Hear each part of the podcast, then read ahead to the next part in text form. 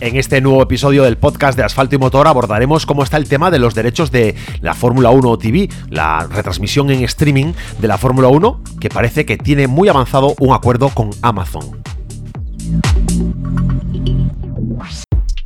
Y es que se comenta ya en los medios y agencias internacionales que Liberty Media, la propietaria de la Fórmula 1, está muy próxima a cerrar un acuerdo para la retransmisión de las carreras en la plataforma de streaming de Amazon.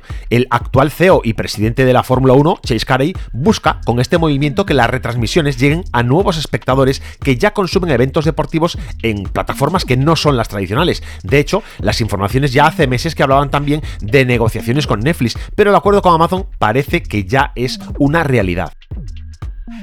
Amazon, mediante su servicio de computación en nube, Amazon Web Service, es partícipe de las retransmisiones proporcionando los datos y estadísticas que vemos durante las carreras. Amazon ofrece cálculos y probabilidades de cuestiones como el desgaste de los neumáticos, los puntos que puede lograr en meta un competidor según la trazada que realiza o incluso estima los adelantamientos en pista. En una entrevista con el Financial Times, Carey manifestó que el acuerdo con Amazon es una forma de hacer crecer de manera importante el negocio de Liberty Media, actual propietario de la Fórmula 1, aunque reconoce que supondrá un reto acostumbrar a los aficionados de siempre a cambiar su forma de seguir la competición. Y la gran pregunta es, ¿podremos ver Fórmula 1 TV en Amazon en España? Bueno, pues el gran reto al que se enfrenta Liberty Media ya desde el lanzamiento de este formato, Fórmula 1 TV, son las dificultades para combinar en cada territorio los derechos de retransmisión de los operadores tradicionales, ya que en algunos disponen de sus propias plataformas digitales y compiten con Amazon en ese mercado.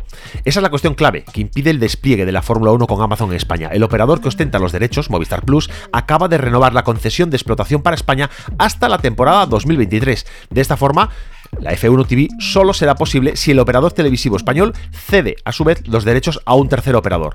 Así que si queremos ver en la Fórmula 1 a Fernando Alonso con Alpine o a disfrutar de Carlos Sainz en Ferrari, solo será posible si contamos con una suscripción en la plataforma de televisión propiedad de Telefónica España.